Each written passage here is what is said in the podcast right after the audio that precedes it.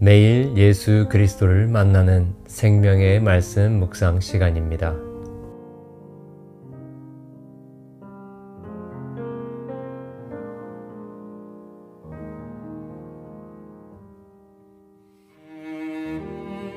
(2021년 10월 8일) 금요일 저희들이 묵상할 말씀은 욥기 4장 12절에서 21절 말씀입니다.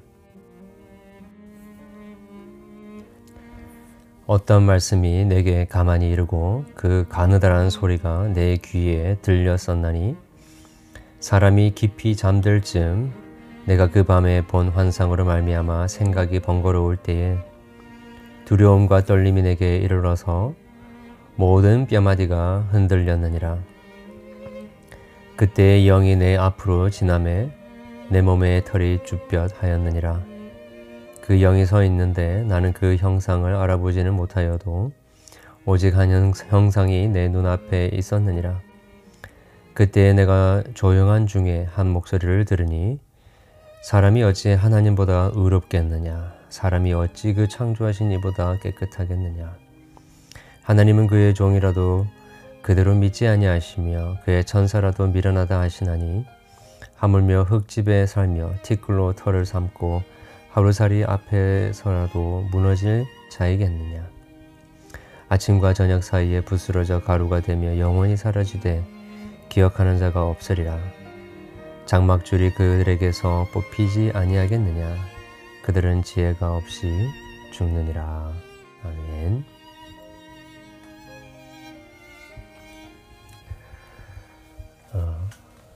엘리바스는 어, 점잖하고 교양 있고 보수적이며 온화한 어, 지적인 신사였지만 동시에 신비로운 세계를 가지고 있는 사람이었습니다.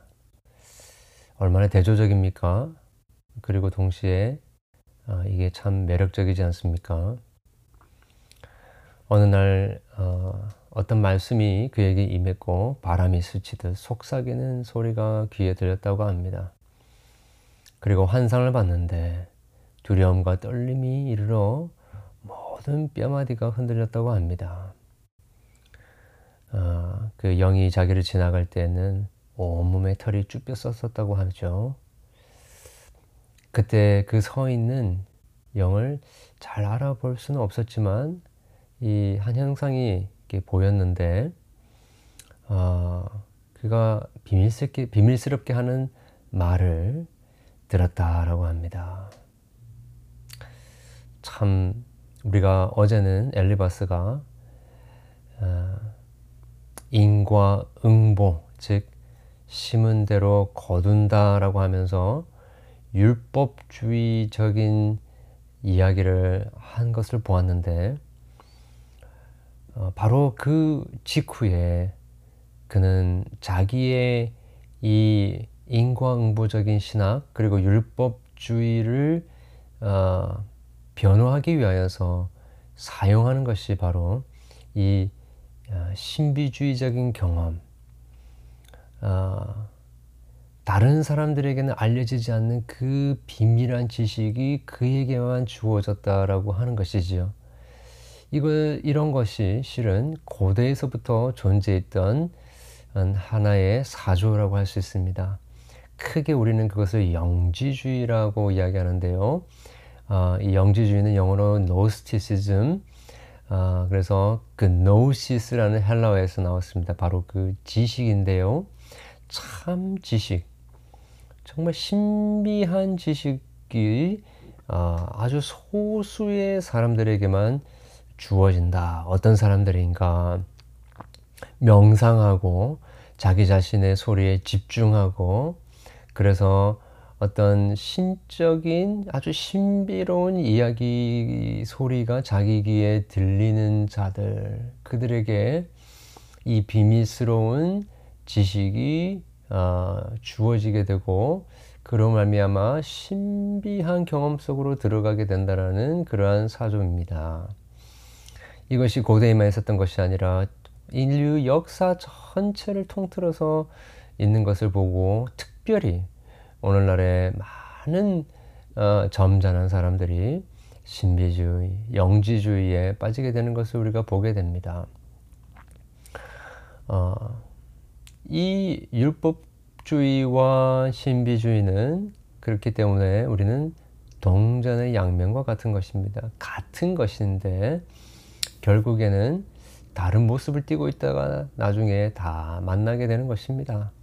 왜 그럴까요? 모두 이 율법주의와 신비주의 모두 자기 내면에 초점을 맞추고 있기 때문인 것입니다. 굉장히 도덕주의적인 사람들이 은근히 신비주의로 많이 빠지는 이유가 바로 그 이유에 그런 이러한 이유 때문인 것이지요. 어, 엘리바스는 어, 그 어, 알아보지 못하는 형상의 사람을 보았을 때 무서웠다고 하지만 그것을 은근히 어, 즐기는 모습을 우리가 보게 됩니다. 마치 아, 아이들이 공포 영화를 보면서 무섭다고 하면서 은근히 그것을 지키, 즐기는 것과 같은 것이지요.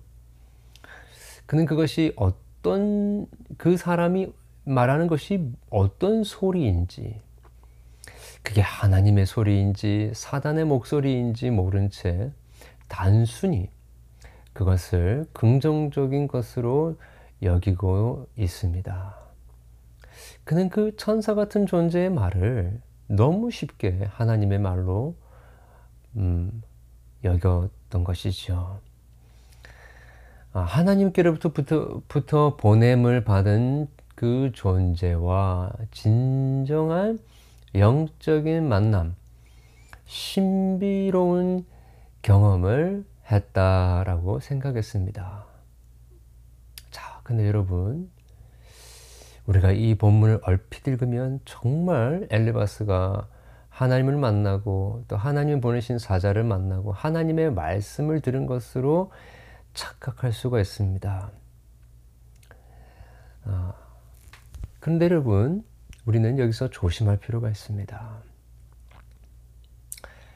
진짜 하나님을 만났던 그러니까 하나님의 손길을 경험했던 욥은 우리 3장에 보면 정반대의 경험을 하고 있지 않습니까? 3장 25절에 내가 두려워하는 그것이 내게 임하고 내가 무서워하는 그것이 내 몸에 미쳤구나. 지금 욥은 자기가 그토록 두렵게 생각하고 무섭게 생각했던 바로 그 일이 자기에게 닥쳤다라고 하는데 언제요? 바로 그 순간에 하나님의 임재가 임하는 시간이었다라는 것입니다. 하나님의 임재는 그 앞에서 은근히 즐길 수 있는 것이 아닙니다. 두려워 도망치고 싶은 마음이 드는 것입니다. 왜요? 거룩하신 하나님이 거룩하지 않은 우리를 보면서 우리를 대적하고 계시며 우리를 향하여 진노를 느끼고 계신다라는 것을 철저하게 경험하는 것입니다. 이렇듯 참된 영적 경험과 거짓된 유사 영적 경험 사이에는 하늘과 땅의 차이가 있습니다. 참 하나님과의 대면은 인간을 하나님으로부터 숨고 싶어 하고 한없이 쭈그러들게 하는 반면, 거짓 영과의 대면은 요상한 매력을 느끼고 거기에 빠져들게 합니다. 안타깝게도 너무나 많은 사람들이 악령을 하나님의 영과 착각하고 있고, 사탄의 말을 하나님의 음성과 혼동하고 있습니다. 그러면서 더 다른 사람들에게 자랑까지 하고 있는 것이죠. 여기 엘리바스와 같이. 지금 엘리바스, 엘리바스가 들은 이 하나님으로부터 보냄을 받은 그 이 사람의 이야기가 정말 하나님으로부터 온 이야기일까요? 정말 하나님의 음성일까요? 아니면 사단의 음성일까요? 여러분 이사야는 하나님을 만나고 어떻게 반응했습니까? 화로다 망하게 되었다도다라고 한탄했지 않습니까? 기도원은 하나님의 사자를 눈으로 보았기 때문에 이제는 죽게 되었다라고 생각했습니다.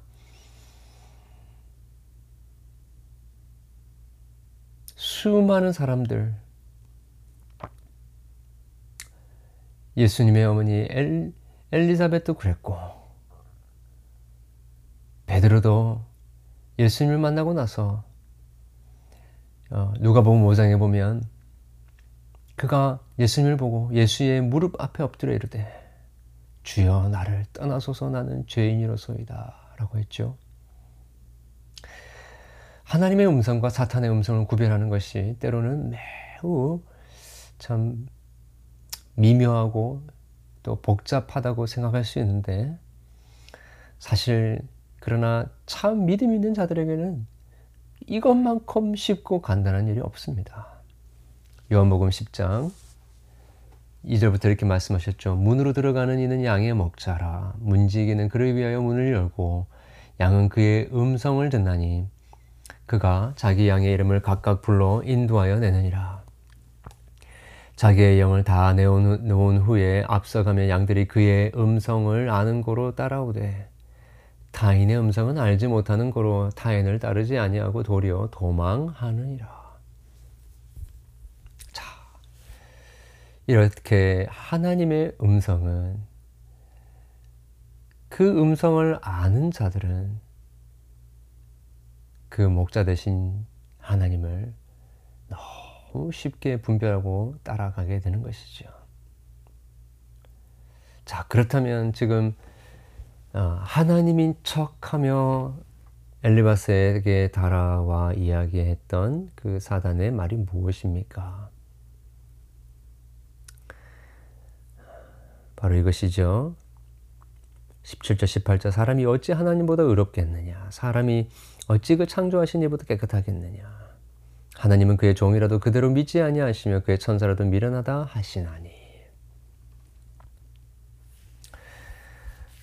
여러분 사단의 전략은 바로 이것입니다. 이게 전형적인 것입니다. 어, 우리의 연약함과 제약 때문에 어느 누구도 의로울 수 없다. 어느 누구도 하나님께서 그들을 창조하신 그 존엄한 위치를 회복할 수 없다 라고 이야기하는 것이죠. 인간에 대해서 지나치게 낮은 관점을 가지고 이야기하는 것입니다. 인간에 대해서 과소평가하는데 그것은 인간을 창조하신 하나님을 과소평가하는 것이고 무엇보다 우리의 아, 인간의 연약함과 죄악에도 불구하고 그를 그들을 의롭다 하시는 하나님의 그 은혜 은혜를 과소평가하는 것입니다. 성경은 인간이 창조되었을 때 만물의 영장으로 다른 피조물보다 훨씬 뛰어난 존재로 아, 지음을 받았다라고 묘사합니다. 시편 8편에 사람이 무엇이기에 주께서 그를 생각하시며 인자가 무엇이기에 주께서 그를 돌보시나이까 그를 하나님보다 조금 못하게 하시고 영화와 존귀로 관을 씌우셨나이다. 주의 손으로 만드신 것을 다스리게 하시고 만물을 그의 발에 아, 두셨으니 아, 여러분 그러나 동시에 성경은 죄로 말미암아 타락한 이후의 인간을 가장 낮은 피조물로 묘사합니다. 그 죄로 말미암아 지정의가 모두 오염되고 만물의 영장이 아니라 그 모든 기능을 상실하여 동물 많지도 못한 존재로 묘사하고 있습니다. 그리고 동시에 아, 그러나 동시에 예수 그리스도 안에서 구원받은 사람들을 향하여서는 최고로 높은 그리고 고상한 위치에 있는 존재로 모든 지, 정, 의가 최고로 회복된 상태로 묘사합니다. 하나님의 자녀라고 감히 부릅니다. 성도라고 하고 거룩하고 흠이 없는 자라고 부릅니다. 그래서 에베소서 1장 4절 5절에 이렇게 말씀하셨죠. 곧 창세전에 그리스도께서 그리스도 안에서 우리를 택하사 우리로 사랑 안에서 그 앞에 거룩하고 흠이 없게 하시려고 그 기쁘신 뜻대로 우리를 예정하사 예수 그리스도로 말미암아 자기의 아들들이 되게 하셨으니 여러분 사단은 끊임없이 우리를 향하여서 가치 없는 존재다라고 말합니다. 동물만치도 못한 자라고 이야기합니다. 하나님 앞에서 의롭다 할 수 없는 자라고 이야기합니다.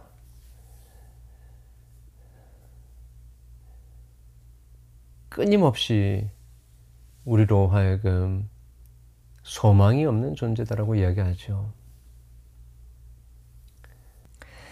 사람이 어찌 하나님보다 의롭겠느냐? 창조주 앞에서 어느 피조물이 깨끗하다라고 하겠느냐라고 하면서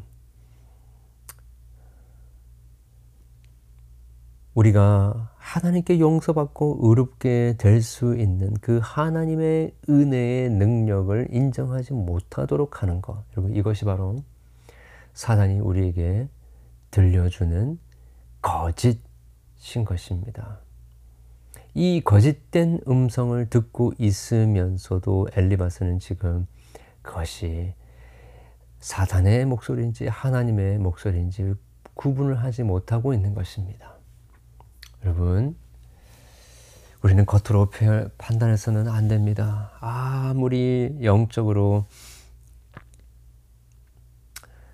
뛰어나 보이고 그 행위가 바르고 사람들에게 존경받고 인정받는다 할지라도 그들이 말하는 것이